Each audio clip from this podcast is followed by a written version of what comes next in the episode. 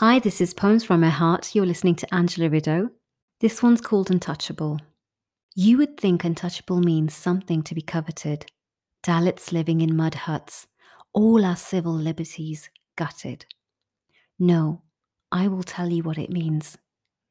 Ancestors living in diaspora. I belong to a community, no, a caste system, imposed on us, where we are the untouchables of society, the invisible people who clean your dirt, but are seen as the dirt of society, sweeping the streets with branches tied to our backs, wiping away our footprints and trace of existence. Why is it important? Aren't caste systems yesterday's talk? Aren't they an extension of a land far away? No, they're not. I felt it growing up, and I see it now.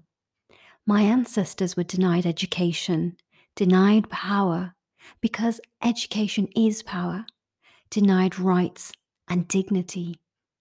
I first realized I was a Dalit when school friends boasted of being a particular caste. Which group did I belong to? I asked. I learnt that in the hierarchy, I was at the bottom, in the footnotes, not worthy of mention.